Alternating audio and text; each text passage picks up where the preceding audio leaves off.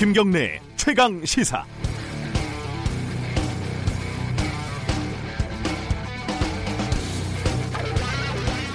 예전에는요, 그 폐수를 버리는 공장을 찾아내는 게 방송 기자들의 단골 취재 메뉴였습니다. 이게 그림도 되고 얘기도 되던 그런 시절이 있었죠.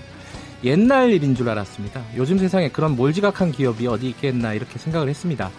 그런데 어제 대기업들이 하늘에 미세먼지 오염물질을 대량으로 날려보내고 기준치 이하다 이렇게 오랫동안 속여왔던 사실이 드러났습니다.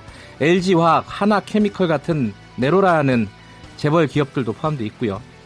LG화학은 측정치를 무려 173분의 1로 줄였고 심지어 기준치보다도 더 깨끗하다고 속여서 배출 부과금까지 면제를 받았다고 합니다. 발각이 되니까 사죄를 한다, 공장을 폐쇄하겠다, 부산을 떨고 있습니다. 궁금해서 공시 자료를 한번 찾아봤더니요. LG화학의 작년 단기 순이익은 무려 1조 6천억 원입니다. 하나케미컬은 1,600억 원이고요. 그런데 이렇게 불법으로 면제받은 배출 부과금 같은 건 많아봐야 수백만 원, 수천만 원에 불과할 것으로 추정이 됩니다. 벌어들이는 이익의 수천분의 일, 수만분의 일 정도 아주 조금, 아주 조금 더 벌기 위해서 우리가 다 같이 숨쉬는 공기를 더럽히고 국가기관을 속였다는 말입니다. 구멍가게를 해도 눈이 오면 가게 앞을 쓸어서 지나가는 사람들이 미끄러지지 않게 합니다. 거창하게 말하면 공동체에 대한 사회에 대한 책임입니다. 덩치가 커지면 책임이 커져야 할 일인데 이 대기업들은 힘만 세진 웃자란 어린애를 벗어나지 못한 것 같습니다. 4월 18일 목요일 김경래 최강 시사 시작합니다. 네, 주요 뉴스 브리핑부터 가겠습니다. 고발 뉴스 민동기 기자 나와 있습니다. 안녕하세요. 안녕하십니까. 어제 뭐 가장 큰 뉴스 중에 하나는 진주의 참극이었죠. 그렇습니다. 다섯 명이 숨지고 13명이 다쳤고요. 네. 안모 씨가 저지른 예. 살인 범죄 때문입니다. 이 자세한 소식은 브리핑 끝나고 어, 좀 자세 어, 현장도 연결해 보고요. 네. 그리고 전문가도 연결해서 다각도로 짚어보겠습니다. 예. 어, 첫 번째 소식은 뭐죠? LG화학, 하나케미칼 같은 이 대기업들이 네. 대기 오염 물질 배출량을 상습적으로 조작을 해서 무더기로 적발이 됐습니다. 제가 조금 전에 말씀드린 그거죠. 그렇습니다. 예. 전 국민이 미세먼지로 신음하는 중에 대기업이 미세먼지를 몰래 배출해 왔다는 그런 얘기인데요. 네. 대기 오염 물질 측정 대행 업체들과 짜고 미세먼지 원인 물질인 먼지와 황산화물 등을 속여서 배출한 여수 산업단지 내 기업 235곳을 환경부가 적발을 했다고 밝혔습니다. 네. 대기 오염 물질 배출 기업은요 매주 혹은 반기마다 사업장의 대기 오염 물질 배출 농도를 자체적으로 측정을 하거나 대행 업체를 맡겨서 측정을 해야 되거든요. 네. 이들 기업은 오염 물질 배출량에 따라서 대기 기본 배출 부가금을 내는데 이걸 배출 농도를 낮게 조작을 해서 이것도 면제를 받고 네. 어, 뭐 환경 오염을 시켰다는 그런 얘기입니다. 예. 환경부에 적발된 배출 농도 조작 건수가 총 13,096건에 달한다고 합니다. 네. 대기업 담당자가 모바일 메신저로 직접 대행 업체에 수치 조작을 요청을 하기도 했는데요. 환경운동연합이 어제 성명을 냈거든요. 배출 사업자가 자가 측정을 하거나 측정 업체를 직접 선정하고 계약하는 방식 때문에 정부와 지자체의 관리 감독이 제대로 작동하지 않고 있다고 지적을 했습니다.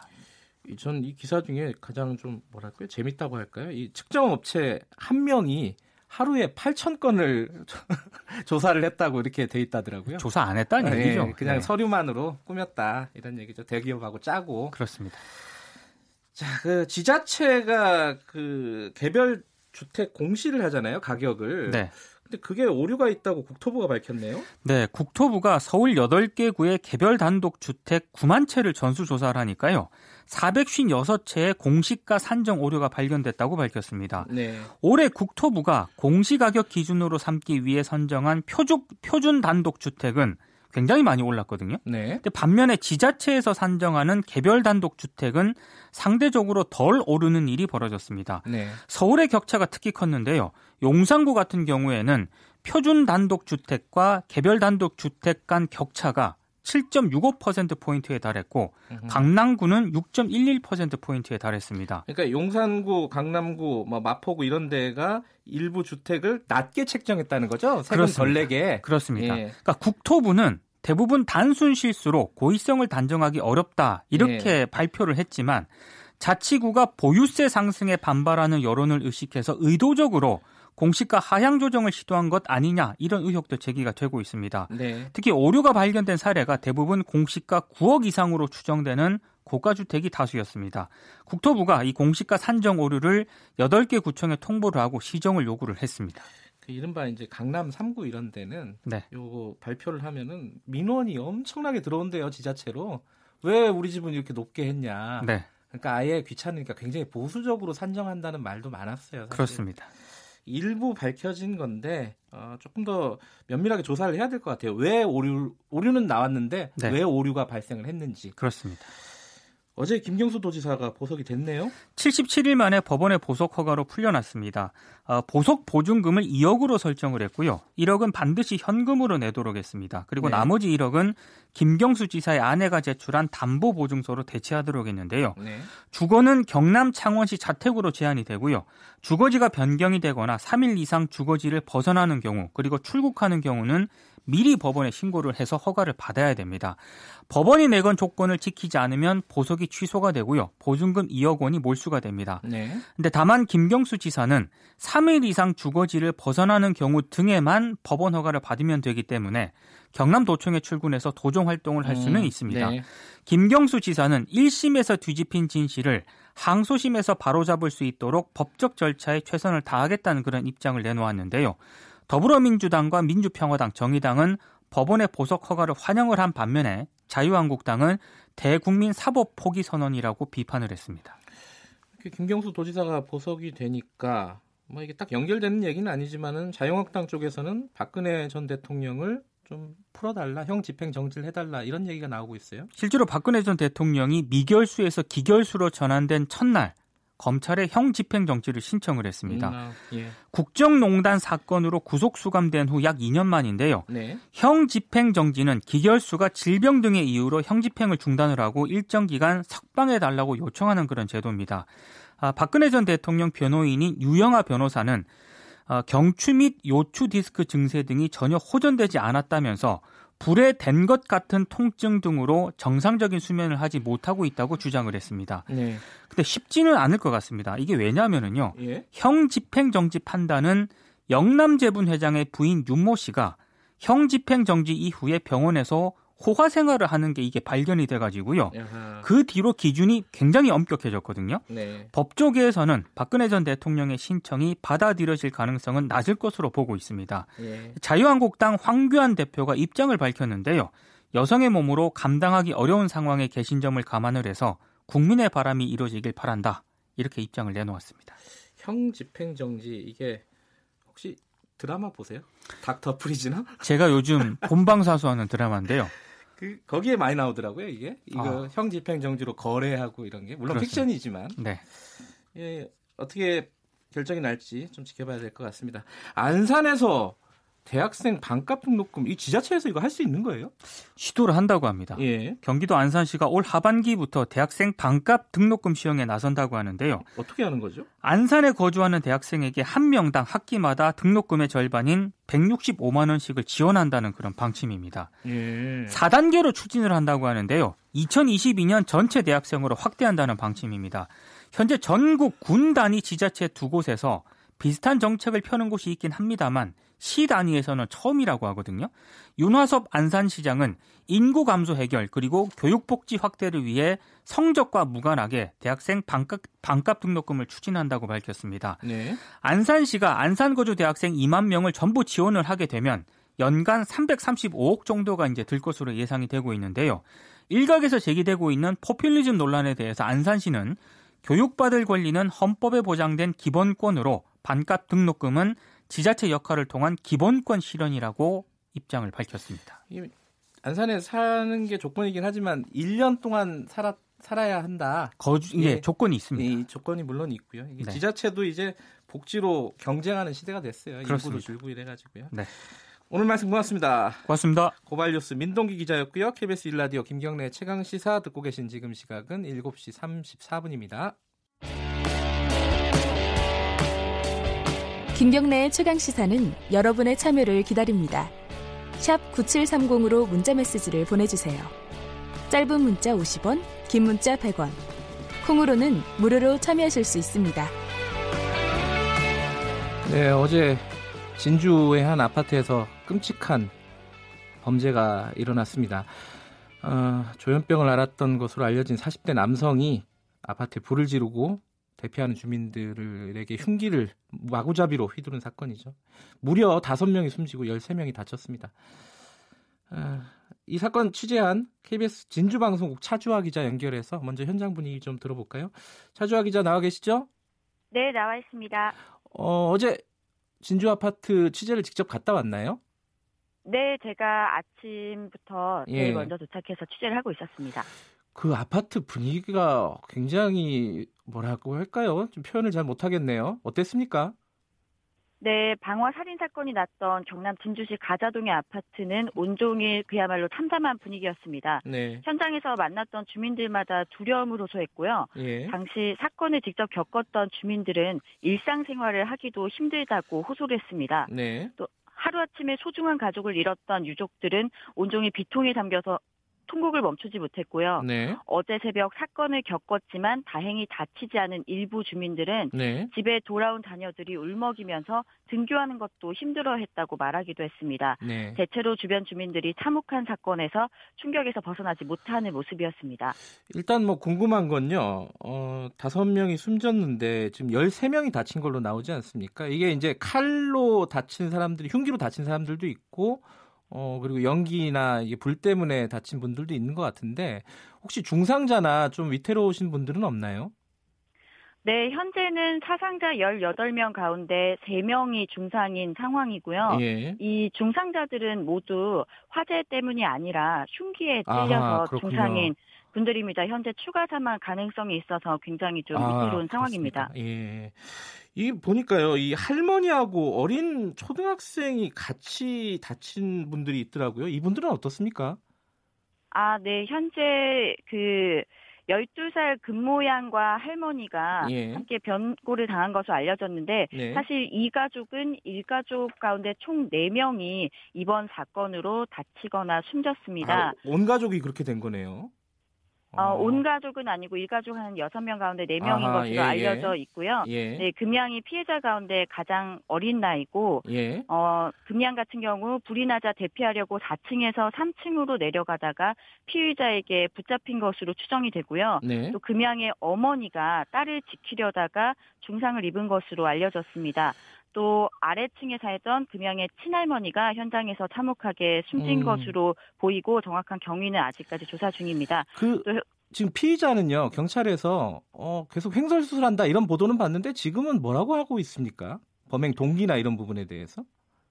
제일 처음 피의자가 경찰에 붙잡혔을 때는 네. 임금 체불 때문에 어, 범행을 저질렀다고 얘기를 했지만 예, 예. 조사 결과 그 부분은 사실이 아닌 것으로 아하. 드러났고요. 예. 그리고 최초에 붙잡혔을 때만 임금체불에 대해서 이야기했고 그 다음부터는 관련 내용을 말하지 않고 네. 범행 동기는 굉장히 횡설수설함을 말하지 않고 있고요. 예. 다만 본인이 범행을 저질렀다 음. 이 점은 시인을 하고 있지만 이 사, 정확한 사건 경위나 범행의 동선 또 범행의 동기 이런 부분을 이야기를 하지 않으면서 어, 다시는 해치려는 세력이 있다 이런 식으로 횡설수설 하고 있어서 굉장히 그 예. 조사에 난항을 겪고 있습니다. 그 경찰이 지금 좀 아, 뭐랄까요 어려운 상황에 빠졌어요. 왜냐하면 그동안 일곱 번이나 신고가 있었는데 제대로 처리를 안 했다 이런 좀 여론이 있지 않습니까? 경찰 수사는 지금 어떻게 잘 진행이 되고 있나요? 아, 현재 경남지방경찰청은 진주 경찰서장을 중심으로 네. 특별수사단을 꾸려서 형사팀 39명 전원을 투입했고요. 아, 네. 그리고 안 씨에 대해서는 현재 안 씨가 제대로 범행 동기를 진술하지 않기 때문에 프로파일러들을 투입을 해서 정확한 심리 상태 분석이라든지 사건 경위를 조사를 하고 있는 상황입니다. 예. 네, 현재 관건이 이번 사건이 계획적인 범행이냐 아니면 예. 우발적인 그런 범행이냐인데요. 근데 안 씨 같은 경우에 범행 전에 휘발유를 주방에 뿌린 다음에 네. 그 자신의 집에 방화를 했고요. 예. 그 다음에 4층 자택에서 불이 낸 뒤에 2, 3층 계단으로 내려와서 흉기를 두 자루나 들고 서 있었습니다. 이 장소가 이 아파트의 하나뿐인 아. 대피로였기 때문에 이 불을 피해 대피하려던 주민들을 마주칠 장소를 고른 것으로 보이고요. 그래서, 예. 그래서 이 휘발유와 흉기를 범행을 위해 미리 준비했느냐 알겠습니다. 이 여부를 밝히는 게 중요합니다. 알겠습니다. 오늘 말씀 감사하시고요. 감사하고요. 계속 그 취재해 주시기 바랍니다. 고맙습니다. 네, 감사합니다. KBS 진주방송국 차주화 기자였고요.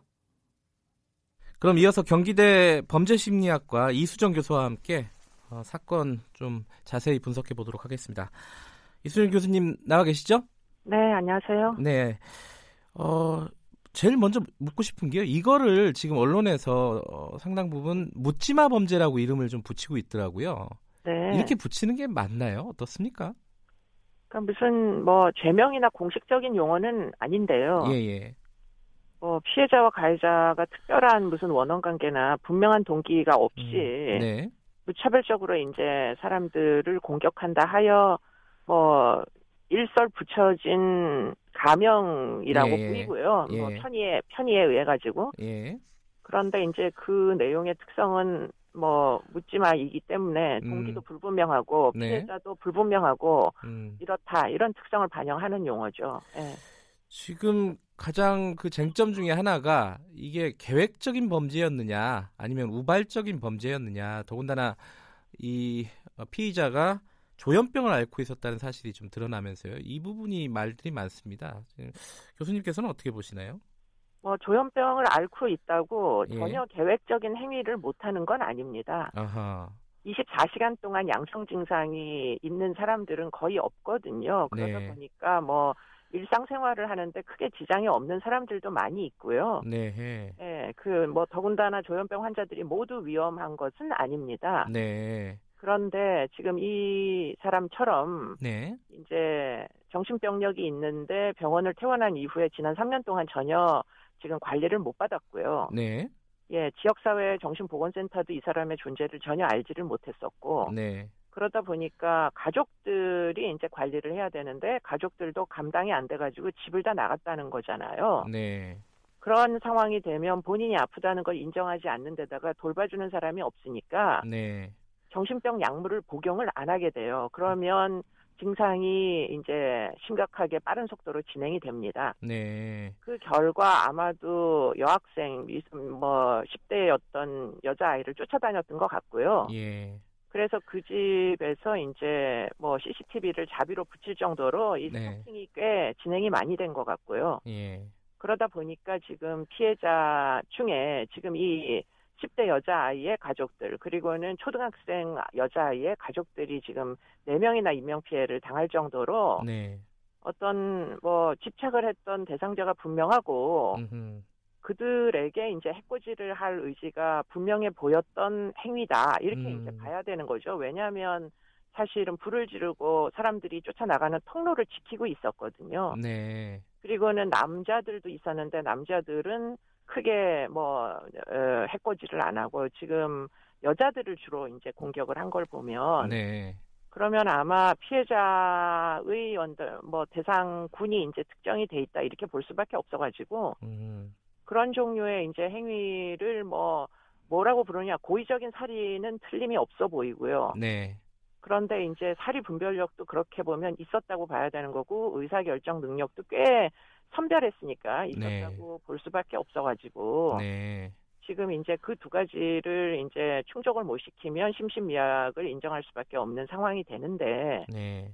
지금 이제 그 요건들은 지금 충족을 안 시키면 이런 피해가 애당초에 발생하기가 어려웠겠죠. 네. 그러면은 관리의 문제는 잠시 후에 여쭤보고요. 그러면 이게 재판을 받게 되면은 아까 말씀하신 심신미약이 인정이 안 될 가능성도 있겠네요. 음. 네, 그러니까 조현병이 있다고만 충분한 조건이 되는 건 아닙니다. 조현병이 아하. 무조건 심신미약이다. 네. 이거는 성립하지 않는 공식이고요. 네. 재판부에서 지금 이 범행의 이제 과정을 다 분석을 할 겁니다. 어느 네. 정도의 살인 뭐 살인의 의도, 그러니까 네. 고의가 중요한 거잖아요. 네. 그렇기 때문에 고의가 있었는지 그 고의를 집행하기 위해서 얼만큼 이제 체계적인 행위를 했는지 이런 것들을 다 판단을 해가지고 결과적으로 이제 심신 미약이냐 아니냐 이거는 재판부가 판정하는 거니까 네. 현재로서는 분명하게 이렇다 아니다 이렇게 단정하기는 어렵습니다.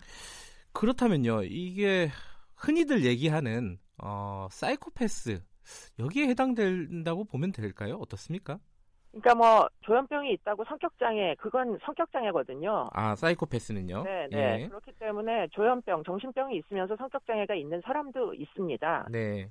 그런데 이제 조현병 중에 이 사람이 가진 편집성 이제 조현병이라는 그 뭐 진단 뭐 명칭 예. 중에 특히 뭐 피해 망상이 있어가지고 네.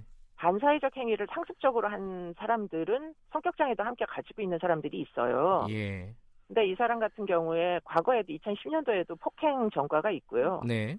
그리고는 이 이제 이웃들을 괴롭히면서 재활센터 이뭐그 지역에 있는 재활센터에 직원을 또 폭행을 해가지고 벌금형 받았던 것도 있거든요. 최근 최근에. 예.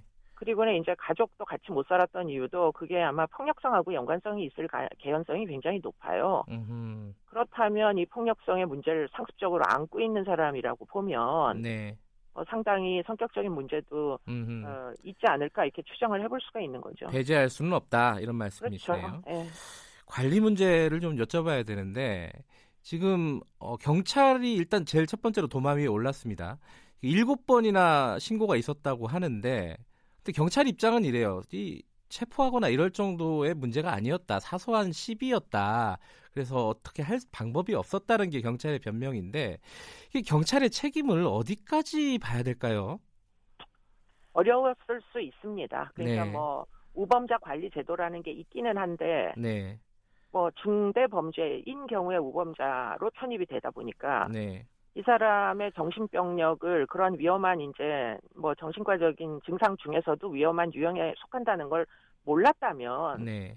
그렇다면 이제 사소한 이제 범죄들이니까 음. 경계심을 갖지 않고 그냥 주민들의 그냥 그렇고 그런 민원에 불과한 것이다 이렇게 생각했을 수는 얼마든지 있죠. 그렇기 네. 때문에 뭐 지금 무조건 경찰에게만 책임을 묻기도 어려운 게 네. 경찰이 만약에 이 사람의 과거력, 예. 어, 이제 국립법무병원의 정신감정까지 받았던 폭력 전과가 있다는 사실을 예.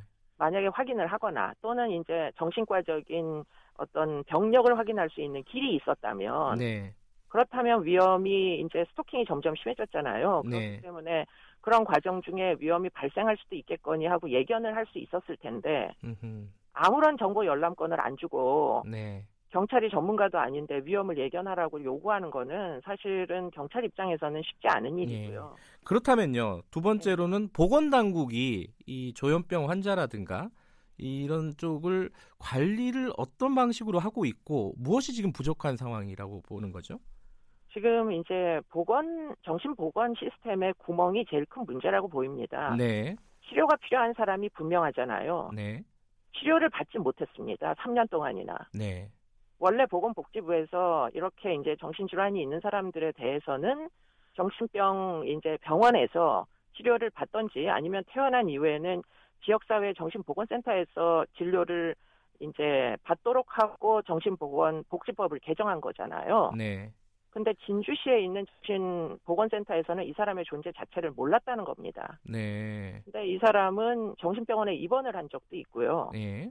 뭐 아까도 말씀드린 대로 이제 뭐 법무병원 치료감호소에 이제 입원을 했던 적도 있는데 어찌하여 지역사회 정신보건센터는 이런 사람의 존재가 뭐 지역사회에서 위험을 계속 뭐 유발을 하는지를 파악조차 못했느냐 음. 이런 부분을 사실은 앞으로는 이 총체적인 재정비를 안 하면은 지금 이제 전달 체계 네. 뭐 이 사람의 문제를 알고 치료를 요청하거나 함에 있어서 뭐 이 사람은 이제 만약에 치료를 거부하면 위험한 사람이고 전과가 있잖아요. 네. 그러면은 치료를 강제하기라도 해야 되는데 지금 너무 이제 그런 부분이 취약하다 보니까 아마도 약을 계속 복용했으면 이런 사건이 안 일어났을 음. 수도 있습니다.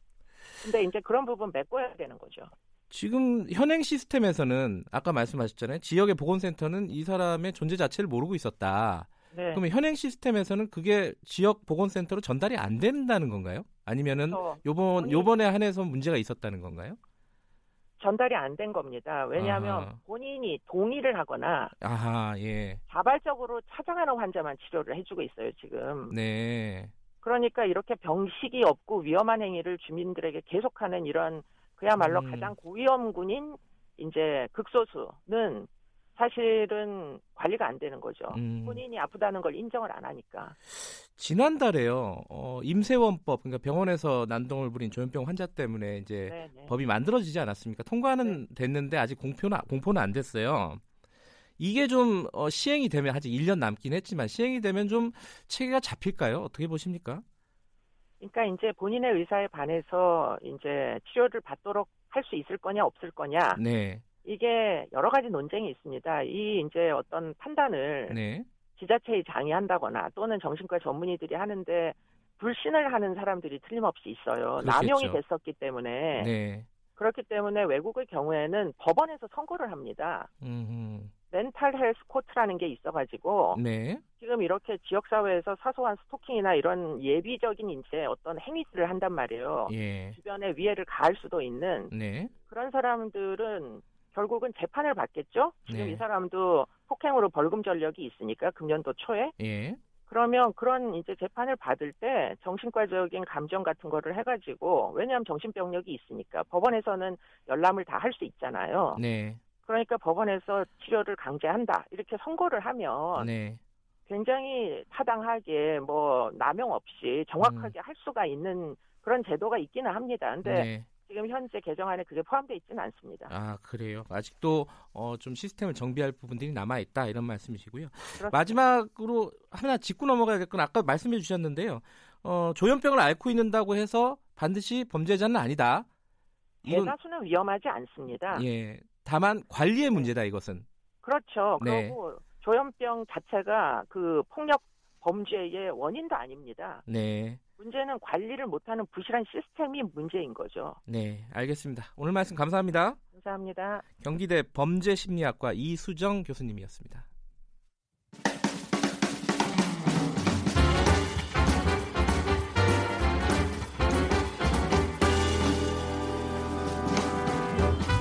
여러분의 아침을 책임집니다.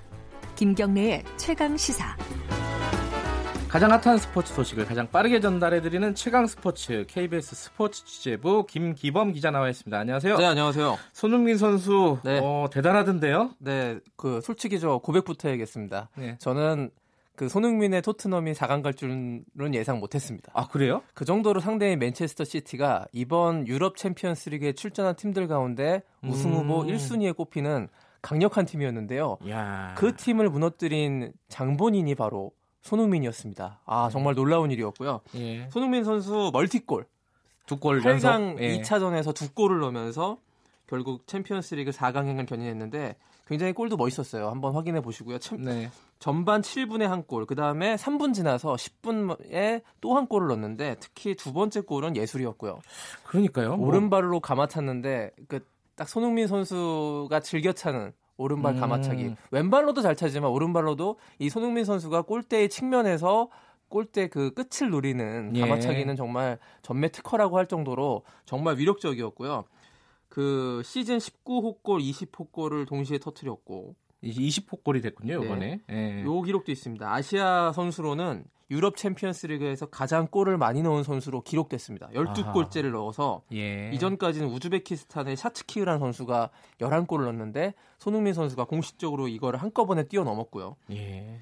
자, 이 경기가 자체가 굉장히 좀 경기가 지금 몇 대 4대 3으로 끝났나요? 4대 3으로 오늘 경기 4대 3으로 맨체스터 시티가 이기긴 했습니다. 예, 근데 왜 토트넘이 올라갔는지 그 1차전에서 토트넘이 1대 0으로 손흥민 선수의 결승골에 힘입어서 이겼잖아요. 예. 그럼 1, 2차전 합계가 4대 4가 되는 겁니다. 예. 근데 원정에서 누가 많이 골을 넣느냐가 아하. 또 원정 다득점 원칙 그거에 네. 의해서 토트넘은 오늘 원정 경기에서 3골이 나는 거고 음. 맨체스터 시티는 원정에 3골도 못 넣는 거예요. 원정 다득점이라는 네. 이 룰이 있군요. 그렇죠. 음. 그래서 원정 팀이 수비만 하지 않게 공격을 유도하는 그 규정인데 아하. 요거에 의해서 토트넘이 극적으로 올라갔습니다. 그것도 후반 28분에 요렌테 선수가 그 4대 2로 뒤지고 있다가 그러니까 손흥민 예. 선수가 두 골 넣어서 2대 1로 역전했다가요. 다시 맨체스터 시티가 폭풍골을 해 가지고 세 골을 넣어 버렸어요. 네, 4대 2로 하하. 앞서서 그 예. 상태로는 이제 맨시티가 올라가는 거예요. 예. 근데 거기서 이제 후반 28분에 요렌테 선수가 비디오 판독 끝에 만회 골을 터뜨려서 4대 3 이렇게 돼서 이제 그 토트넘이 그 비디오 판독은 왜 한 거였어요? 그 저기 약간 좀 판독 해야 될 만한 사안이 나왔거든요. 음. 요렌테 선수의 골이 이게 손에 맞았나? 네, 네. 그, 그런 축으로 해가지고 비디오 판독했는데 결국 골로 인정이 됐어요. 음, 운도 따랐네요, 조금은. 네, 네. 아주 극적이었고요. 예. 4강 상대가 이제 결정됐잖아요, 이미. 어디죠? 4강 상대는 아약스입니다. 아, 저 어제 도깨비 팀이라고 그렇죠. 말씀하신 이 도깨비 예. 팀 아약스인데 예. 이거는 행운이라고 또 봐야 될 것 같습니다. 토트넘에게는 아, 도깨비가 그, 행운인가요? 그, 아약스가 올라오지 않고 네. 다른 팀이 올라왔다면 그 강팀이 올라왔다면 굉장히 어려운 경기가 됐을 텐데 아. 4강에 올라온 팀들 아약스, 리버풀, 토트넘, 바르셀로나 중에서 아약스가 객관적인 전력상 가장 약하거든요. 그러네요. 그걸 토트넘이 음. 맞상대하는 거기 때문에 결승까지도 갈 수 있겠다는 아이고. 생각을 하고요. 근데 아쉬운 아이고. 거는 4강 1차전에 손흥민 선수가 경고노적으로 못 뛰는 게 좀 아쉽습니다. 얘기하다 보니까 시간이 다 됐네요. 오늘 말씀 감사합니다. 네. KBS 스포츠 취재부 김기범 기자였고요. 김경래 최강기사 1부는 여기까지 하겠습니다. 잠시 후 뉴스 듣고 8시 5분에 돌아오겠습니다.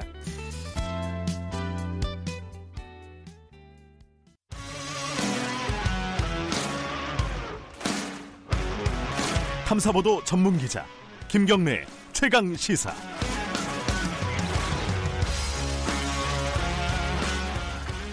김경래 최강시사 2부 시작하겠습니다.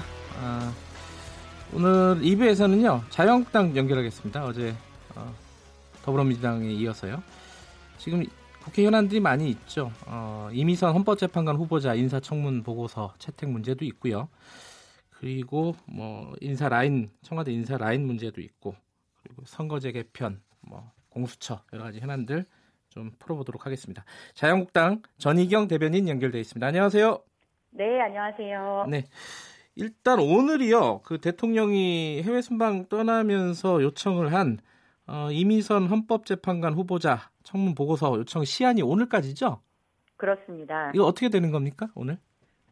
오늘까지로 요청을 하, 시고 예. 순방을 예. 떠나셨지만 네. 이미선 후보자의 부적격 사유에 대해서 전혀 달라진 바가 없습니다. 네. 임명 강행이 된다면 네. 그야말로 국정에 있어서 이 국회가 협조를 어, 전면적으로 못하게 되는 파국으로 치닫게 될 것이다. 그렇게 네. 말씀드릴 수 있겠습니다. 일단 자유한국당 반대하고 있고 어, 저 뭐야 정의당은 찬성 쪽으로 돌아선 거죠, 그죠?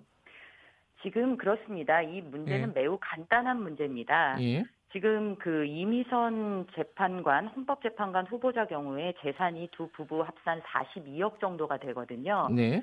이 중에 80%가 주식으로 구성이 되었습니다. 예. 그리고 이 주식 중에 또 70%, 그러니까 주식의 대부분이 OCI를 모기업으로 하는 이테크 건설, 네. 삼광글라스 주식이라는 점입니다. 네. 그런데 이 두 회사 관련 재판을 이미선 후보자와 배우자인 오충진 변호사가 맡았다라는 것이고요. 네. 그리고 이 과정에서 내부 거래를 내부자 정보를 활용한 거래에 의혹이 있고 또 근무 시간 중 주식 거래 등의 문제가 있고 네. 이런 총체적인 주식으로 구성된 그 재산 형성의 과정 그리고 주식 거래의 문제점 음. 이런 것들이 지금 전혀 해명이 안 되고 있다는 것입니다. 예. 그런 와중에 오충진 변호사는 전에 없던 이 배우자의 이 해명을 예. 남편이 대신해서 해주고 있는 상황이거든요. 네. 이게 저 같은 경우는 이렇게 봅니다. 재산 형성의 문제도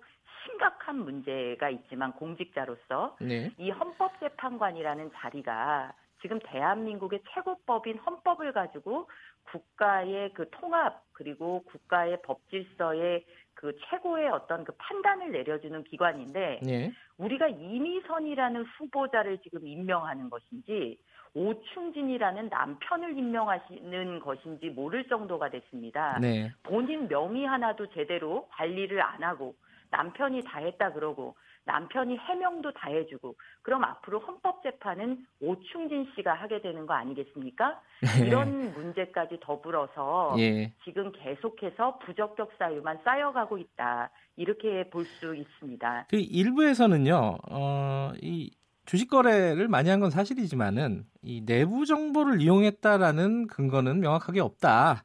아, 결격 사유가 될 수 없다. 뭐 더불어민주당에서도 그렇게 얘기하고요. 이 부분에 대해서는 어떻게 보시나요? 더불어민주당은 지금 오충진 변호사, 즉 이미선 후보자 남편의 해명을 액면 그대로 받아들여서 그거를 네.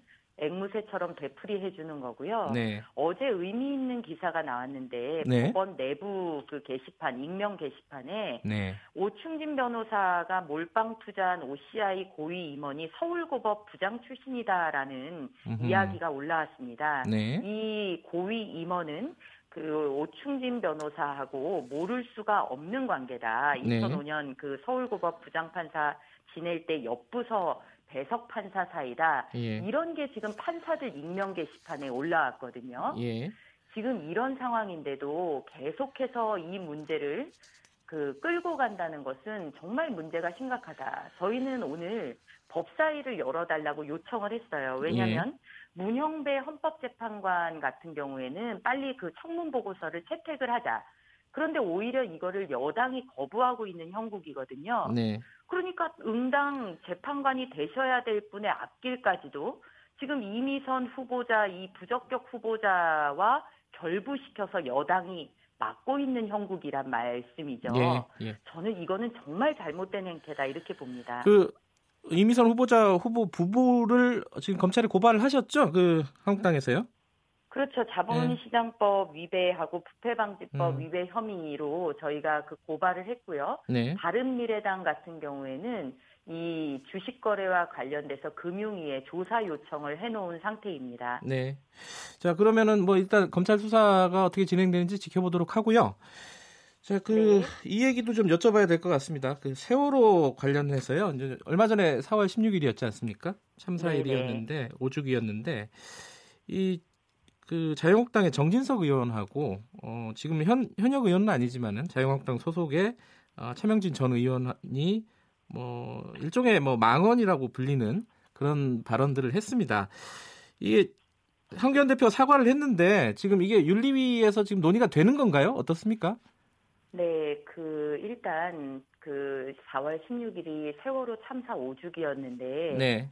이날 정말 그 가슴 아픈 분들을 향해서 네. 부적절한 네. 그 발언이 있었다는 점에 대해서 저도 다시 한번 깊은 사죄의 말씀을 드립니다. 네.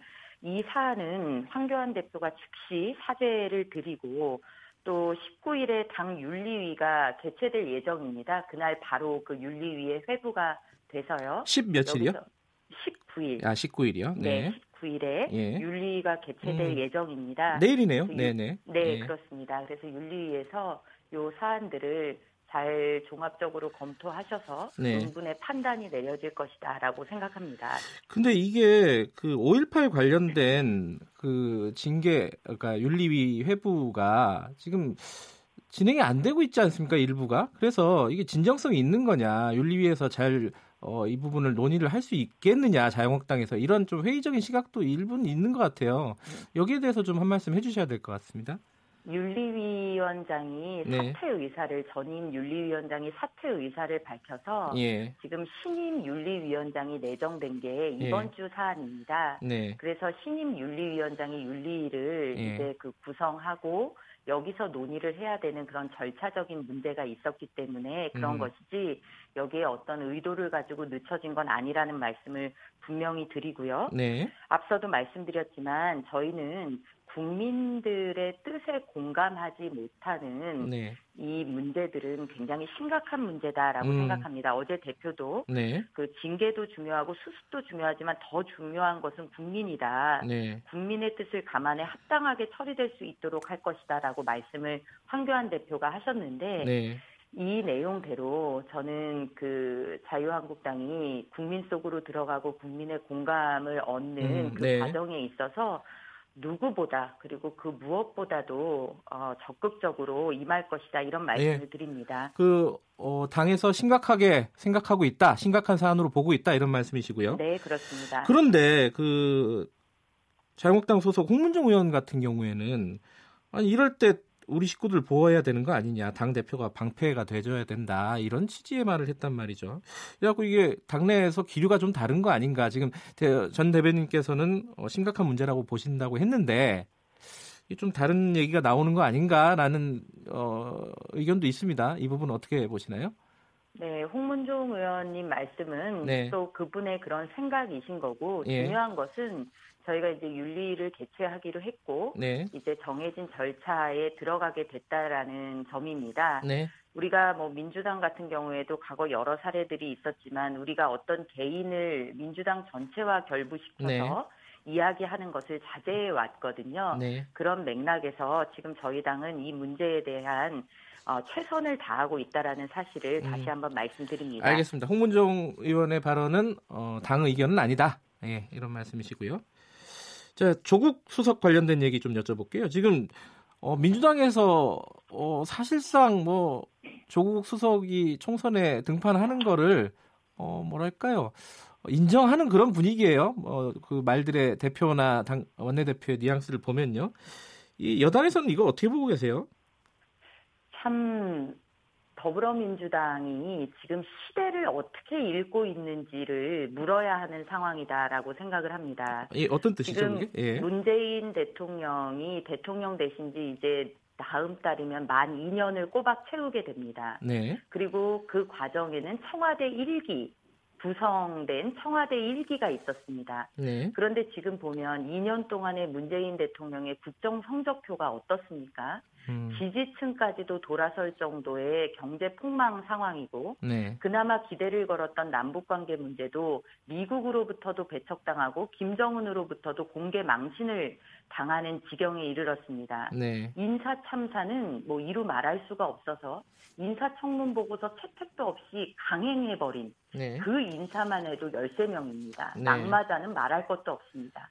이 모든 사항에 지금 조국 수석과 이번에 청와대 1기가 있는 것입니다. 구성원들이 있는 것입니다. 네. 그러면 집권 여당이면 이분들한테 책임을 묻고 이분들이 잘못한 것들을 가려내서 다음번에 잘할 수 있는 사람들로 빨리 자리를 교체해줘야 됩니다. 네. 그런데 어떻게 된 일인지 내년 총선을 놓고 조국 수석 나와라. 뭐 음. 청와대에 누구 나와라. 많이 나와라. 이런 얘기를 하고 있습니다. 올해가 지금 올해 4월인데요. 네. 내년 총선까지 1년이 남았습니다.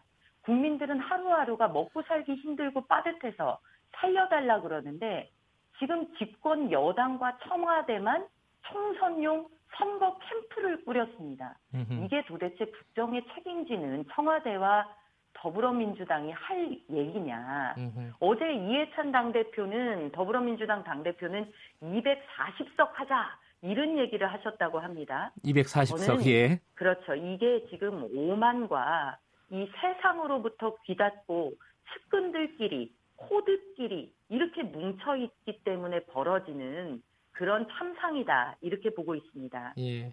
근데 뭐 어떻게 야당이 말릴 수는 없는 노릇이잖아요. 만약에 나온다고 하면은, 그죠?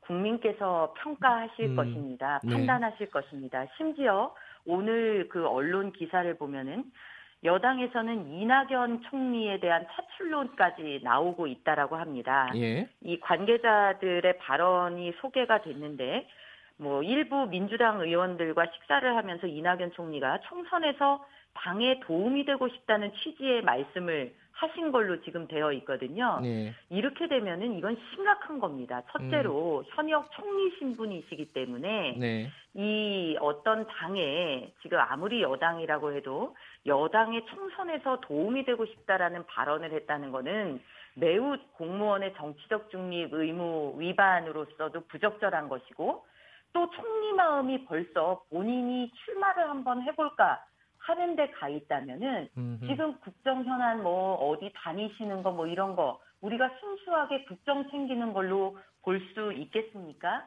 이걸 총선 시동 걸기로 볼 수 있는 것이 오히려 알겠습니다. 그 합리적인 것이겠죠. 하나만 더 여쭤 예, 여쭤봐야 될 것 같아요. 박근혜 전 대통령 관련해 가지고요. 지금 형 집행 정치 신청했지 않습니까? 박근혜 전 대통령 측에서요. 네. 그런데 지금 황교안 대표가 어, 석방 가능한지 좀 법률적인 검토를 하고 있다. 그 석방하는 게 좋겠다라는 취지의 얘기를 했어요. 지금 자유한국당 입장이 어떻습니까? 저희는 그 당 대변인 논평 그리고 황교안 대표가 직접 예. 그 이야기 하신 거를 통해서 네. 이 대통령이 박근혜 대통령이 여성의 몸으로 또 연세도 있고 예. 구속 기간이 지금 상당히 오래 그 경과되었고 무엇보다도 건강상의 문제를 호소하고 있기 때문에 네. 이거는 청와대가 좀 결단을 했으면 한다라는 입장을 음. 이미 밝힌 바가 있습니다. 그래서 이거는 지금 예. 문재인 대통령 지금 집권 2년 차 그러니까 3년 차고 만 2년이 돼가는 와중에 예. 계속해서 과거 파기 그리고 전 정권에 대한 적폐몰이 이런 예. 것들을 계속할 게 아니라 이제는 제발 좀 미래로 가자 이런 그 여망이 있는 것이고요.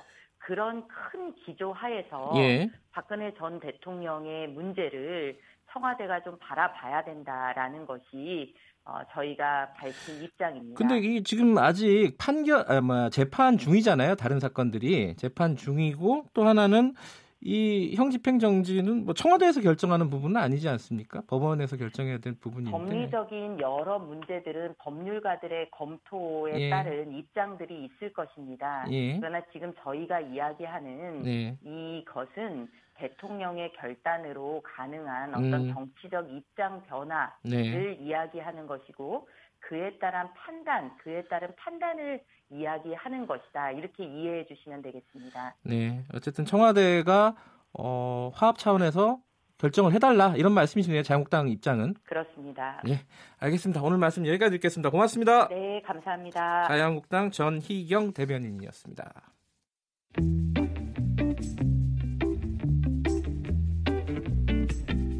여러분께서는 지금 뉴스타파 김경래 기자가 진행하는 KBS 일라디오 김경래의 최강 시사를 듣고 계십니다.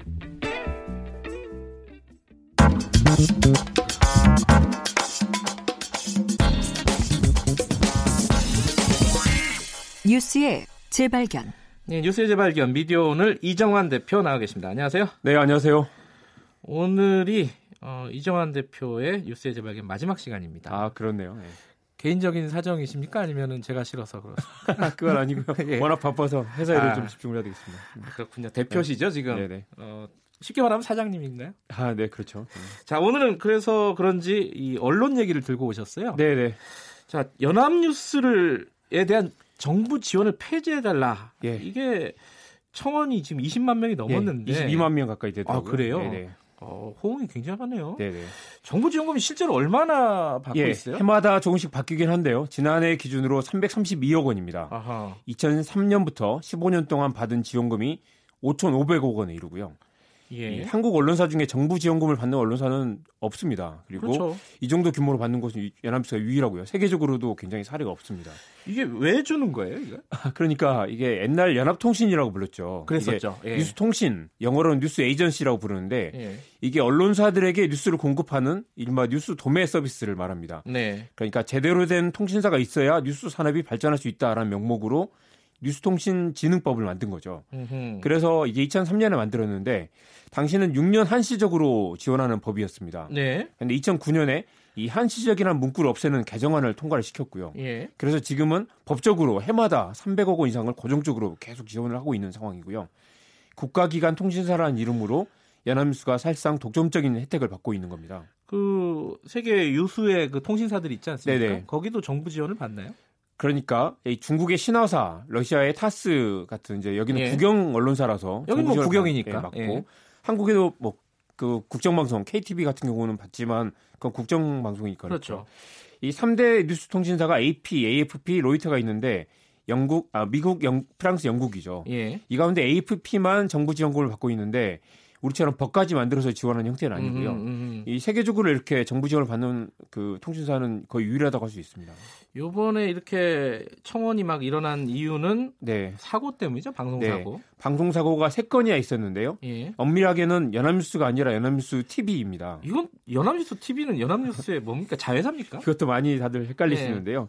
네. 연합뉴스는 통신사고, 연합뉴스 TV는 연합뉴스가 만든 보도 전문 채널이죠. 예. 이게 헷갈리는 분들이 많은데 또 YTN하고 헷갈리시죠. 맞아요. 네, 기자들은 잘 알지만 Y가 그 연합의 Y잖아요. 네, 과거 연합 통신 뉴스였는데 이게 예. 지금은 유어트루 네트워크라고 약자를 쓴다고 아, 바꿨군요. 네. 예. 원래는 연합뉴스가 만들었다가 지금 완전히 다른 회사가 됐고 그래서 연합뉴스 TV를 또 따로 만든 거죠. 음흠. 이번에 방송 사고는 연합뉴스 TV에서 난 건데 국민청원은 연합뉴스의 정부 지원을 폐지해달라라는 것이라 성격이 조금 다르긴 합니다. 네. 이 엄밀하게는 정부 지원을 받는 건 연합뉴스고 연합뉴스 TV는 별도 회사고요. 예. 그런데 또 조성부 사장이 연합뉴스 TV 사장을 겸임을 하고 있습니다. 아하. 그리고 직원들도 서로 왔다 갔다 하는 경우도 많이 있고요. 사실상 회사지만 예, 굉장히 그 관련도가 높은 회사라고 할수 예. 있겠죠. 이 이번에 방송 사고가 뭐였는지 간단하게 정리해 볼까요? 네.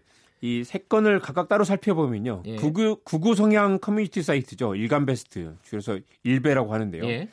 일베에서 노무현 전 대통령을 희화하는 이미지가 많죠. 예. 그런 이미지를 내보낸 방송 사고가 가끔 있는데요. 네. 연합뉴스 TV에서 이번에 그런 사고가 있었습니다. 이 그리고 이 문재인 대통령과 트럼프 대통령 사진에 이 태극기 대신에 북한 인공기 사진을 내걸어서 논란이 됐고요.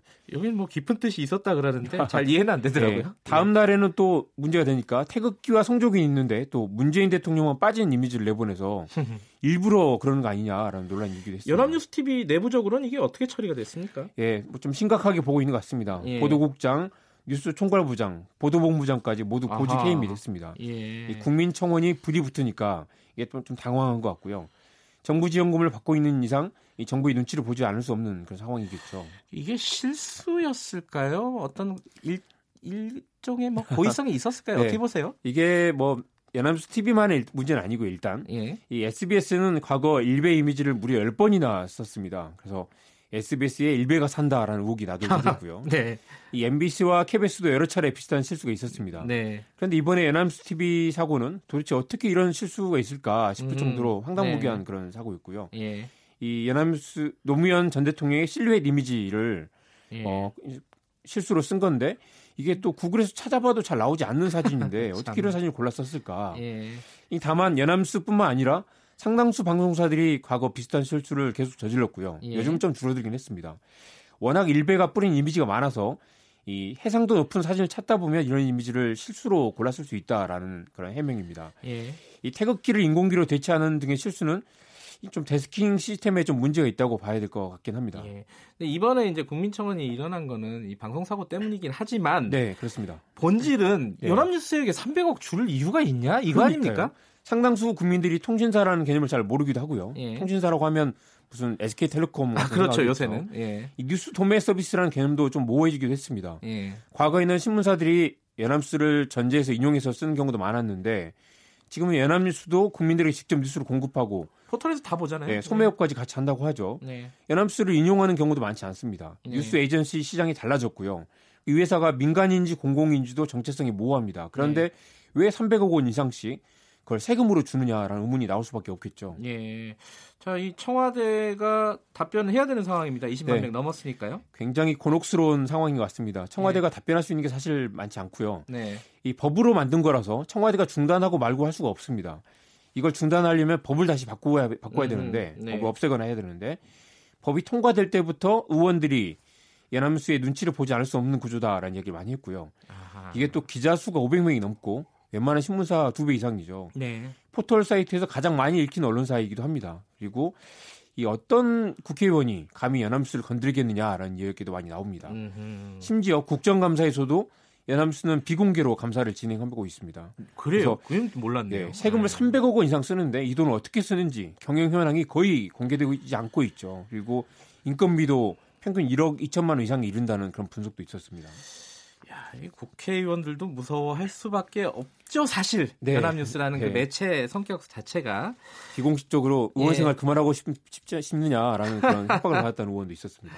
자, 이 정부 지원금을 뭐 어떻게 할 건지도 문제지만은 연합뉴스가 네. 공적 기관이라면은 공적 네. 기관의 책임을 다해야 되지 않겠습니까? 네, 국민들이 굉장히 냉정한 반응이죠. 굳이 네. 300억 이상을 지원할 이유가 뭐냐라는 거고요. 네. 경쟁 통신사도 지금 많이 있고요. 민영 통신사들. 연합뉴스 전제하는 언론사도 절반 이하로 줄었습니다. 과거에는 음. B2B 모델이었는데 지금은 B2G 정부 상대로 돈을 벌고 있는 거 아니냐라는 이야기도 나오고요. 네. 정부 지원에 안주하고 있다는 지적도 있고요.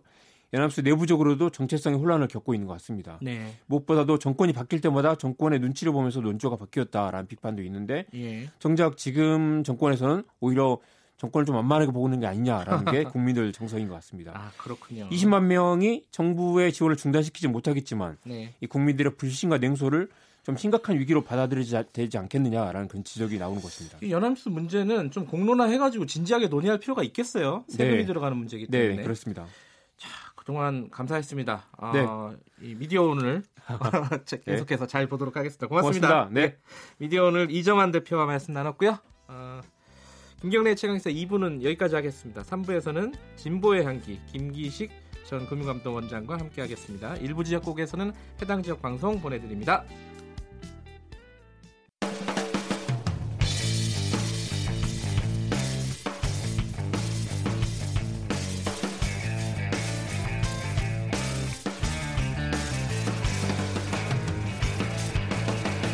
김경래의 최강 시사.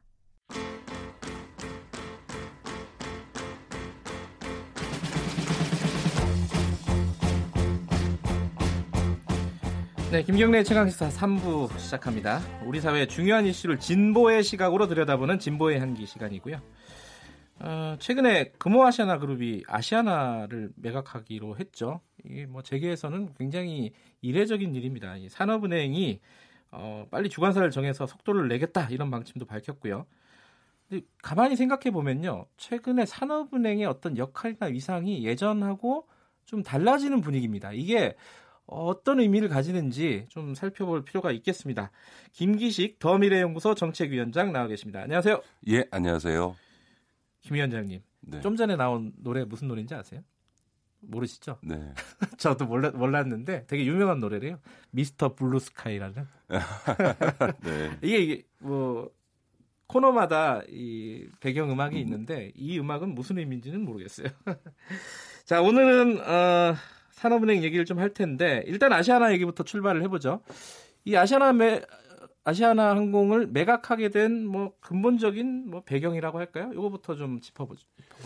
예, 사실은 아시아나 항공이 그 자체를 놓고 보면 그 네. 그다지 그렇게 뭐 크게 이익은 나는지 않지만 네. 회사가 뭐 위기적인 상황에 있느냐 그건 아니었던 거죠. 그러니까 오히려 아시아나 항공이 지금 이제 매각되는 이런 상황까지 오게 된 거는 어, 금호그룹이 그 박상구 회장이 아, 과거 이제 그 워크아웃에 들어갔다가 그룹을 되찾아간 다음에 어, 소위 금호그룹을 복원하겠다라고 하면서 무리하게 확장 경영을 네. 하면서 어, 거기에 이제 소위 아시아나가 부정적 영향을 받아서 아시아나의 어떤 어, 이, 그, 이 부실이 네. 이제 쌓이게 된 거죠. 이제 네. 그런 점에서 보면 금호그룹의 문제가 아시아나 항공의 문제로 이렇게 예, 전이된 측면이 있다고 보여지고요. 예. 가장 직접적인 계기는 어, 이번에 이제 그 주주총회를 앞두고 어, 회계법인에서 그 마일리지 항공사 마일리지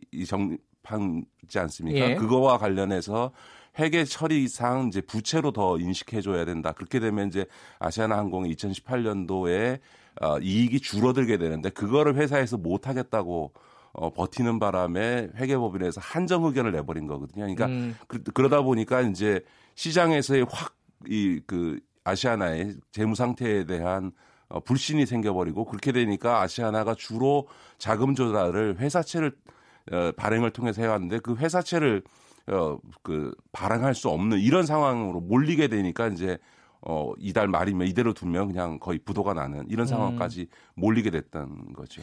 그 회계 한정감사 의견 같은 게 예전에도 이렇게 과감하게 내렸나요? 그 기업 대기업에 대해서?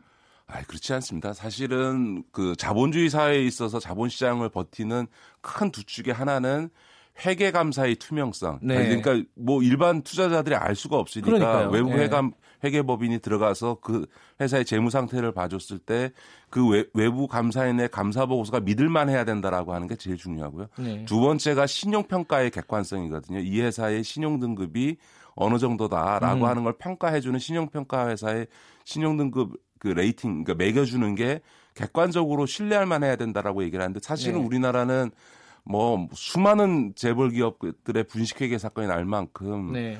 어 이 분식회계들이 많이 자행이 됐는데 그거에 대해서 외부 회계법인들이 다 눈 감아줬기 때문에 꼭 분식회계 사건이 나면 회계법인이 같이 형사처벌을 받는 일들이 반복된 거죠. 근데 이제 최근에 이제 특히 그 문재인 정부 들어서고 나서 이런 어떤 회계 부분에 있어서의 원칙들을 강조하기 시작하면서 회계법인에서도 이제 더 이상 이런 그 잘못된 회계 처리를. 묵인해 줬다가는 자기들도 어, 형사처벌되거나 과징금을 뭐, 뭐 물을 수 있으니까 좀 엄격하게 하기 시작한 경향이 생겼습니다. 네, 삼성 바이오로직스 이번 검찰 수사에서도 회계법인을 좀 들여다보고 있다는 얘기도 있잖아요. 그렇습니다. 예. 제가 금감원장 하던 시절에 처리했던 가장 중요한 사건이 삼성 바이오로직스의 분식회계 예. 사건이고요. 지금 검찰이 수사를 하고 있고 아마 기소해서 저는 형사처벌 될 거라고 봅니다만 그 과정에서도 회계법인이 적절하게 역할을 했냐라고 하는 네. 부분에 있어서는 상당히 문제가 있고 그 점에 대해서는 또 지금 검찰 수사를 하고 그러니까 있죠. 그런 것들의 영향으로 회계법인들이 야 이거 똑바로 안 하면 앞으로 어떻게 될지 모르겠다 이렇게 좀 생각하고 있는 것도 있지 않을까? 그렇습니다. 대우조선 네. 해양의 경우에도 그 당시에 음. 분식회계 과정에 있어서 회계법인이 어, 관계자가 형사 처벌을 받았습니다. 이제 예. 그런 점에서는 이제 회계법인들도 이제 적당히 눈 감아줬다가는 뭐 자기들 스스로가 지금 그 처벌 당하게 생겼으니까 예. 점점 엄격하게 갈 거고 그게 아마 우리나라 기업 경영에 상당한 영향을 주지 않을까 싶습니다. 그런데 어쨌든 이번에 아시아나가 매각이 되는 과정에서 박상구 회장이 네. 끝까지 버텼잖아요, 사실은. 네. 버티려고 했었죠. 네, 버티려고 네, 네. 했는데 산업은행이 그럼 이걸 어떻게 받아줄까 좀 이렇게 어, 궁금했어요. 근데 이렇게 어, 야 아시아나 결국은 아시아나를 팔으라는 얘기잖아요. 네, 네, 네. 그렇게까지 이제 갈지는 어, 갈 수 있을까 과연 생각을 했는데 갔어요. 좀 예전과는 다르게 좀 과감한 모습 아닌가라는 생각도 약간 들어요. 그렇습니다. 지금 어, 문재인 정부 들어서고 나서 이동걸 예. 그 지금 산업은행 예. 회장이 취임한 뒤로는 어, 사실은 이 구조적 문제에 대해서 대단히 원칙과 소신을 지켜가면서 지금 과감하게 잘 처리를 하고 계시다고 보여집니다. 사실은 이제 금호의 경우에는 이번이 처음이 아니고요. 아까도 네. 말씀드렸던 것처럼 어, 금호의 경우 2011년도에 이미 한번 그 워크아웃에 들어갈 부도, 사실상 부도가 나서 네. 워크아웃에 들어갔었고요.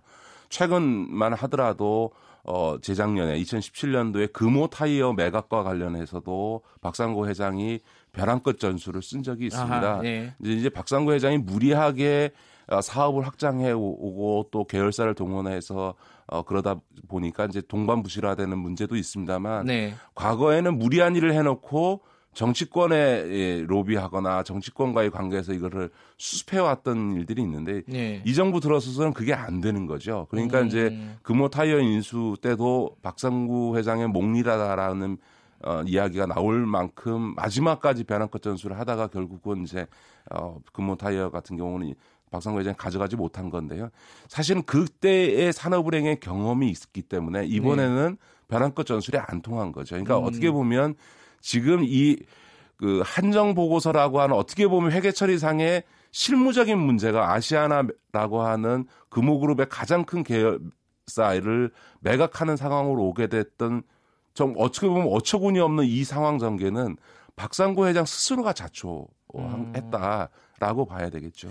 근데 그런 생각은 들어요. 그러니까 아, 산업은행이 이제 예전에는 그렇게 많이 했잖아요. 부실 기업을 떠안아서 네. 거기다 공적 자금 막 투입하고 해서 오랫동안 갖고 있다가 나중에 뭐 재벌 다른 재벌 기업에게 특혜성으로 헐값으로 넘기고 네네네. 네, 네. 이 과정들이 좀 있지 않았습니까? 네네네. 네, 물론 이제 아시아나는 그렇게 부실한 기업은 아니다. 기업 자체로 보면은 네네네. 그런 측면에서 좀 용이한 측면은 있었겠지만은 이 최근에 연장선에서 보면 대우조선해양 그 매각 문제가 좀 있지 않습니까? 네네네. 이 문제가 좀 약간 좀 설명이 좀 필요할 것 같아요. 지금 이거를 아시아나하고 비교해 볼 때 어떤 상황인 건지. 그 아시아나는 그룹 전체의 위기로부터 이제 지금 예. 그온 건데요. 사실은 대우조선 해양은 매각해야 되는 게 너무 당연한 거죠. 그러니까 예를 들어서 IMF 경제 위기 이후에 대우그룹 전체가 이제 부도가 네. 나면서 산업은행에 들어와서 산업은행이라고 하는 저 국책 그 정책금융기관이 지금 사실상 소유하고 있는 지가 20년이 되거든요. 아, 제가 아는. 범위에서는 음. 전 세계 어느 나라에서 음. 국책 그 금융기관이 구조조정 과정에서 네. 어쩔 수 없이 떠하는 어, 대기업을 20년씩 소유하고 있는 경우는 없습니다. 그러니까 이거는 음. 사실은 비정상적으로 오래 끌어온 거고 그러다 보니까 지난 이제 과거 다 수사를 통해서 밝혀졌습니다만 이명박 박근혜 기간 동안에 청와대에서 낙하산 내려보내고 낙하산 내려보낸 사람이 그 보훈의 대가로 여기저기 정치 자금 주고 내부에서의 이 부정 비리가 계속 만연되고 그러다 보니까 사실은 부실화됐는데 그 부실화된 거에 대해서 이명박 박근혜 정부 기간 동안에 구조조정을 하지 않고 그냥 방치하다 보니까 사실 다 기억하시겠습니다만 이, 그 대우조선 해양 하나에만 지금 7조 원이 넘는 예. 두 번에 걸쳐서 7조 원이 넘는 자금이 그 지원이 된 거죠. 자금. 그렇죠. 예. 그 이제 그런 점에서 보면 언제까지 국민의 혈세로 어 이렇게 경영하게 뒀다가 부실화되면 다시 국민의 세금으로 돈으로 메꿔줬다가 또 다시 부실화되면 또 메꿔주고 하는 일을 반복할 거냐 그런 점에서 이동걸 회장이 더 이상 그걸 반복할 수 없다라고 이제 결단하면서 지금 매각이 추진된다고 근데 봐야죠.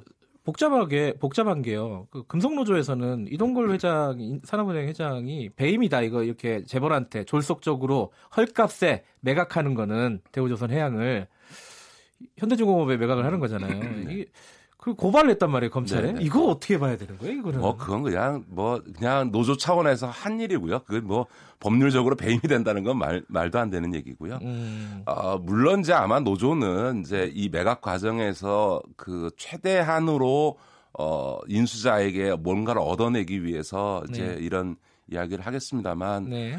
어, 매각은 불가피한 거고요. 네. 더군다나 이걸 해외 매각할 수는 없거든요. 우리나라가 그래도 전 세계적으로 1등을 하는 게 반도체와 함께 조선이 1등을 하는 건데 이거를 네.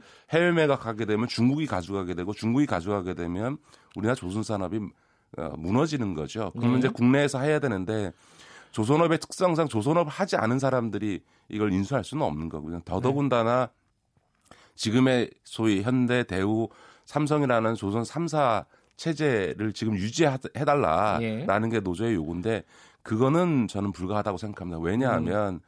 이 대우 조선업이 다 어려워진 게 해양 플랜트 저가 수주에서부터 시작돼서 예. 이 부실화되면서 난 건데 해양 플랜트를 이 저가에 수주하게 된 게 원인이 뭐냐 하면 우리나라 업체끼리 경쟁하면서 서로 아하. 가격 낮추기를 해가지고 동반 부실화된 예. 거거든요. 근데 지금 LNG 선을 지금 전 세계적으로 우리나라만 수주를 합니다. 우리나라의 기술력이 있기 때문에. 네. 근데 제값을 못 받아요. 왜 못 받냐 하면 현대, 삼성, 대우가 이걸 수주 경쟁을 하면 대우가 계속 저가로 입찰을 해가지고 가져가니까 대우의 저가 입찰로 인해서 전체가 다 저가 입찰을 할 수밖에 없는 구조로 가거든요. 그럼 음. 대우는 왜 그러냐? 저가 입찰을 하면 해서 부실이 나도 부실이 나면 나중에 국민들이 세금을 공적 자금으로 메꿔주더라. 이걸 몇 번을 반복해서 경험하니까 소위 예. 저가 수주에 따른 지금 처음에 저가 수주라면 그게 당장 부실을 잡히는 음. 게 아니고 2, 3년, 3, 4년 뒤에 부실이 되거든요. 예. 해양 플랜트도 2011년, 12년에 그 수주한 게 나중에 문제가 된 건 14년에 가서 문제가 됐거든요. 예. 그러니까 그때 지금은 괜찮으니까 저가로 수주했는데 그러면 이 정부 말기야 저 2, 3년 뒤에 가서 또 부실화되면 어떡할 거냐. 그럼 또 국민들이 망하게는 절대 못 한다. 뭐 이렇게 보는 거죠. 도덕적 해이라고 할 수 있겠네요. 그렇습니다. 그거는 예. 저는 대우조선 그러다 보니까 대우조선해양이 20년 동안 지금 산업은행 체제에 있으면서 예. 정권은 정권대로 자기 입맛에 맞는 사람 낙하산 보내주고 뒤로 챙기고 예. 이또 대우조선해양 회사 자체는 그냥 주인 없는 회사에서 저가 수주해 가면서 그냥 적당히 경영하면서 어 부실화되면 정부 국민의 공적 자금을 해결하고 이이 그 대우조선 해양의 20년 이 예. 패턴을 반복할 수 없다는 거죠. 아, 아까 금속노조가 이동걸 회장을 배임 명의로 고소를 한 부분은 혹시 어, 반론이 있으시면 연락을 주시면 금속노조 저희들이 반영을 하도록 하겠습니다. 그 그러니까 요번에 아시아나를 이렇게 과감하게 매각을 해라라고 한 것은 지금까지 뭐 대우 대우조선 해양처럼 이런 방식의 질질 끄는 공적 자금 투입해 가지고 이렇게 질질 끄는 이런 구조 조정 이제 안 한다 이런 신호로 봐야 되는 거예요? 그렇습니다. 그러니까 지금 그 문재인 정부의 정책 중에서 보수 진보를 떠나서 보수 언론 진보 언론을 예. 떠나서 비판받지 않는 거의 유일한 영역이 이 구조조정 정책입니다. 왜 그러냐 하면 네. 사실은 박근혜 이명박 정부가 정치적인 이유로 필요한 구조조정을 차일피일 미루면서 엄청난 부실을 만들어내고 국민적 음. 부담을 가중시킨 거거든요. 예를 네. 들어서 이 대우조선 해양도 그랬습니다만 한진해운이라든가 현대상선이라든가 이런 조선 해운 산업의 구조조정의 필요성은 이미 이명박 정부 때부터 제기돼 왔고 박근혜 정부 초기에도 제기됐는데 이 사람들이 그걸 안 하다 보니까 부실이 눈덩이처럼 커져가지고 전체 조선 산업에 대해서 지금 자금 재현된 게 성동조선, STX, 대우조선 해양하면 20조가 넘습니다. 음. 우리 국민들이 20조의 부담을 하게 된 거예요. 그게 만약 그걸 초기에 했으면 그거에 3분의 1에 4분의 1이면 해결할 거를. 그런 점에서 이명박 박근혜 정부 기간 동안에 무책임하게 방치됐던 기업 구조 조정을 문재인 정부 하에서 이동걸 회장이 지금 책임 있게 예, 처리하고 있는 것은 굉장히 잘하고 있는 것이고요. 예. 그렇기 때문에 이 부분에 관한 한 굉장히 예민한 사안인데도 불구하고 음흠. 여야가 됐든 보수 언론이 됐든 진보 언론이 됐든 그다시 비판이 제기되지 않는 거죠. 그렇군요. 이 산업은행이 어쨌든 구조조정에 대한 어떤 정, 정책적인 방, 큰 방향을 새롭게 설정하고 있다. 일단 뭐 그런 정도로 보면 예, 되겠네요. IMF 때 저희가 얻은 음. 교훈이 뭐냐면 구조조정은 신속하고 과감하고 충분히 지원하고 책임자에게 대해서는 엄격하게 책임을 음. 물어야 된다라고 하는 교훈을 얻었는데 네. 이 교훈을 집행하는 게 대단히 중요하다고 생각합니다. 알겠습니다. 어, 이 최근 구조조정과 관련된 큰 변화들을 좀 한번 읽어볼 수 있는 그런 시간이었던 것 같습니다. 고맙습니다. 네, 고맙습니다. 진보의 향기 김기식 더미래연구소 정책위원장이었고요. 김경래 최강시사 듣고 계신 지금 시각은 8시 45분입니다.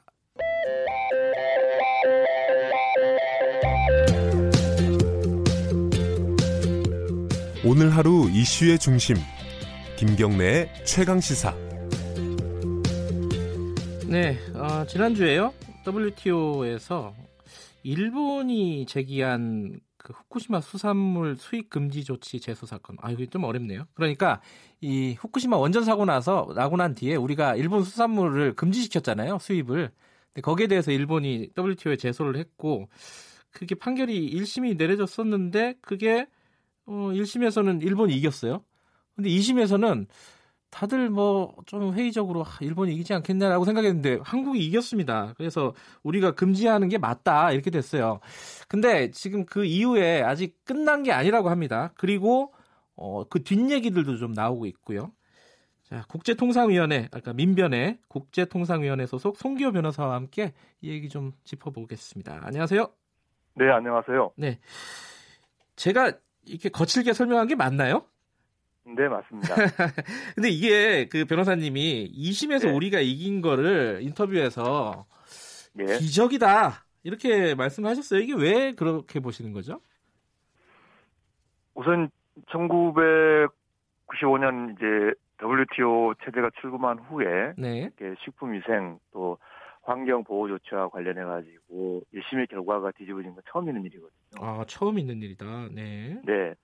그리고 이제 1심 당시에 어 워낙 어그 1심 판결문을 보면 네. 어이 문제를 풀어가는 우리의 어 어떤 국가 시스템이라든지 그런 데서도 네. 그러니까 지난 정부의 상황입니다만 네. 어, 그런 잘못들이 좀 많이 지적되어 있었고 특히 음흠. 이제 어, 미국이 1심과 2심에서도 어, 일본의 주장을 옹호했었거든요. 정식 의견서를 내서 그런 여러 가지 상황이 좋지 않은 것을 다 음. 듣고 어, 이렇게 2심에서 성소했기 때문에 저는 대단히 어. 아, 그걸 기력적이다 이렇게 보고 있습니다. 예, 뭐 하나하나 좀 여쭤볼 텐데요. 일단은 네. 어, 송교 변호사님도 2심에서 우리가 질 거라고 보셨어요? 어떻게 보셨어요? 네, 그렇게 저도 잘못된 예측을 한 거죠. 잘못된 예측이요? 네, 우리가 네. 승소할 가능성이 높지 않다. 네. 네 그렇게 어, 말씀을 드렸었습니다. 일단 아까 1심에서 우리가 졌던 게 정부의 대응, 당시 정부의 대응이 잘못됐다라고 말씀하셨는데 어떤 부분이 잘못됐던 거예요?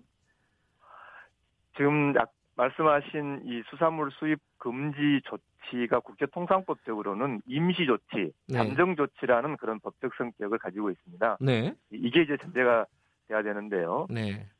그러니까 이 수산 우리가 지금 수산물에 대해서만 금지하고 있잖아요. 예. 네, 사실은 토양 오염도 어, 더 심각할 수 있는 것이고. 아, 그러네요. 네. 네, 일본의 자료를 보면은 수산물보다는 어, 토양에서 재배되는 농작물에서 상대적으로 더 많은 오염 수치가 나오고 있거든요. 예. 그런데 지금 수산물에 대해서만 금지를 했던 것이 이제 어, 오염수, 방사능 오염수가 바다로 방출된다는 그런 급박한 상황에 우리가 임시적으로 취해놓은 조치예요. 네. 네, 그래서 이것이 임시 조치, 잠정 조치라는 어, 그런 성격이 있다는 것을 먼저 말씀드리고요. 예.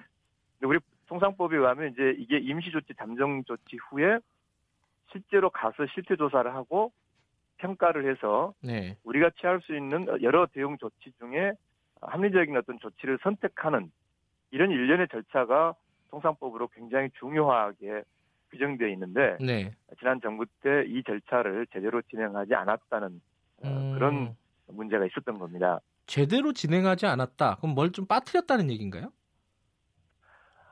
어, 사실상 하지 않은 거죠. 아, 하지 어, 않았다. 네. 그러니까 당시에 네, 물론 이제 일본에 가서 현지 조사를 조사도 하고 네. 어, 그렇게 했습니다만 그리고 이제 그 아, 일본 현지 조사를 가서 어, 여러 가지 수고한 그런 민간 전문위원들의 역할도 있습니다만 네. 전체적으로 봐서는 이번 1심 판결문에도 나오고 당시에 이제 어 당시 정부도 현지 조사를 해서 평가를 하고 우리의 우리가 어떤 정식 조치를 취할지를 이제, 이제 정확한 어떤 보고서를 통해서 네. 국민에게도 공개하고 일본에도 제출하고 WTO 내고 이런 이제 절차를 진행하겠다고 했는데 네. 일본이 이 문제를 WTO에 가져가자마자 그 절차를 아예 중단을 했고요. 하하. 그리고 또 하나의 문제는 어, 이 사건의 이제 어, 가장 큰 특징 중에 하나는 예. 지금 우리가 일본 일본산 수산물 자체에서 어떤 뭐 오염 수치가 많이 나와서 이 조치를 금지한 것이 아니라 네. 오염수 방출이라는 즉 생태 환경적 사태, 생태 환경적 요인에 의해서 우리가 이 조치를 취한 거잖아요. 예.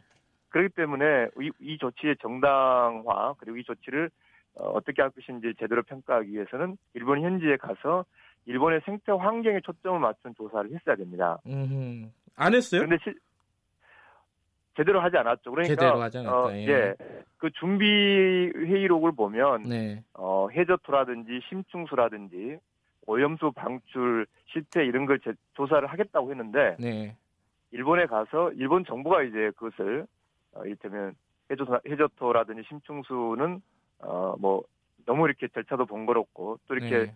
어, 여러 가지 이유를 들어서 어, 안 했으면 좋겠다고 요청을 하니까 그것을 그냥 어, 그래 아, 뭐 하지 말자 이런 식으로 그래요. 어, 음. 하지 않아, 않은 상태로 이제 어, 우리 어떤 그럼 우리가 이걸 어떻게 평가하고 어떤 조치를 취할 것인가 이렇게 이제 검토하는 도중에 일본이 제소를 하니까 그걸 들어서 또 바로 그 절차를 중단해 버린 거죠.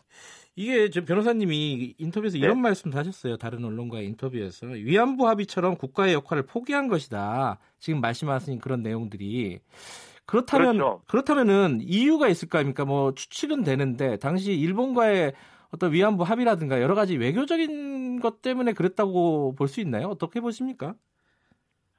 근데 저는 이제 어, 지난 정부 시기에 예. 어, 일본 현지 조사를 가고 어, 보고서를 내겠다라고 보고서를 공개하겠다라고 이제 어, 보도 자료도 나왔고 네. 그래서 그 보고서의 내용을 이제 저희들이 국제통상법의 판례 잘 맞, 쉽게 예. 보완을 하고 또 어, WTO에서의 어떤 어, 승수, 일심 승소라든지 그런 역할을 저희들이 이제 민변 변호사들이 준비를 하고 있었거든요. 예.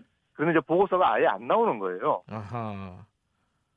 당연히 어, 임시조치 잠정 조치를 유지하기 위해서는 반드시 필수적으로 해야 될 국가 역할인데 그게 예. 이제 나오지 않아서 저희들이 우리나라 법원에 정보 공개 소송까지 하고 그랬는데요. 예. 아까 그 말씀으로 다시 돌아가면 어, 지금 후쿠시마 원전 사고 이후에 일본이 이제 부흥이라고 하는 그런 전략적 목표를 가지고 있지 않습니까? 예.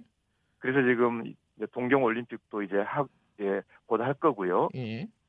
어, 그리고 그 당시에 이제 환태평양 경제 동반자 협정이라고 하는 TPP라고 하는 데 이제 우리가 가입하는데 일본의 동의가 또 필요했던 상황이고요. 예.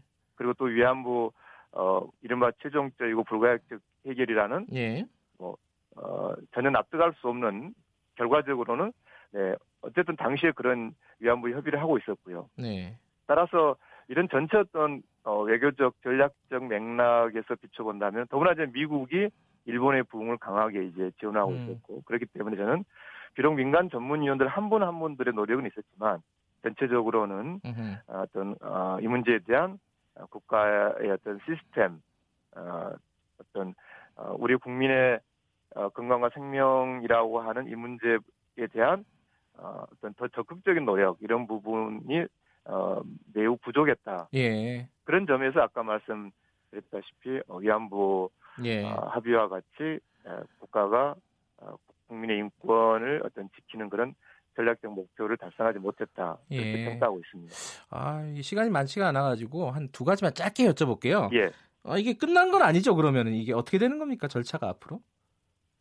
우선은 이제 아까 말씀드린 현재도 임시조치 잠정조치라는 성격을 가지고 있기 때문에 네. 우리가 이제는 좀 충분히 시간적 여유를 가지고 네. 어, 이를테면은 어, 중국처럼 수산물만 아니라 식품에도 확대할 수 있는 거고요. 예. 다만 이제 어, 우리 나름대로 이렇게 좀 정교한 어떤 틀을 좀 만들어야 될 부분이 있습니다. 이런 숙제를 어, 시간을 가지고 해결할 수 있다고 보고요. 대신 음. 이제 일본은 우리가 그런 어, 실태 조사 평가 그리고 어, 합리적인 조치 선택 이런 과정의 과정을 WTO 협정에 맞게 잘 아, 해나가고 있는 것인가 이런 것을 음. 또 예의주시하게 되는 그런 상황입니다. 예, 그 어, 이건 좀 다른 얘기긴 한데요. 한일 위안부 관련해 갖고요. 박근혜 정부 시절 그 정보공개 청구 소송 지금 진행하고 계시죠? 네, 그렇습니다. 그게 발, 그 2심 선고가 언제죠? 예, 오늘 10시에 있습니다. 아, 오늘이에요? 아, 네. 그렇군요. 그러면, 어, 이 선고 결과가 나오면 우리가 좀 그 진상을 알게 되는 겁니까? 적어도, 예. 어, 일본이 군과 관원에 의한 강제 연행이라고 예. 하는 위안부 피해자 할머니 문제의 본질을 일본이 인정했는지 예. 그 전제에서 박근혜 정부가 일본과 그런 알겠습니다. 이게 오늘 시간이 없어서요. 예, 오늘 선거 나오면은 다시 한번 연결 드려야 될 것 같아요. 예, 고맙습니다. 네, 감사합니다. 국제통상위원회 민변 소속 그, 송기호 변호사였고요. 김경래 측에서 여기까지 하겠습니다.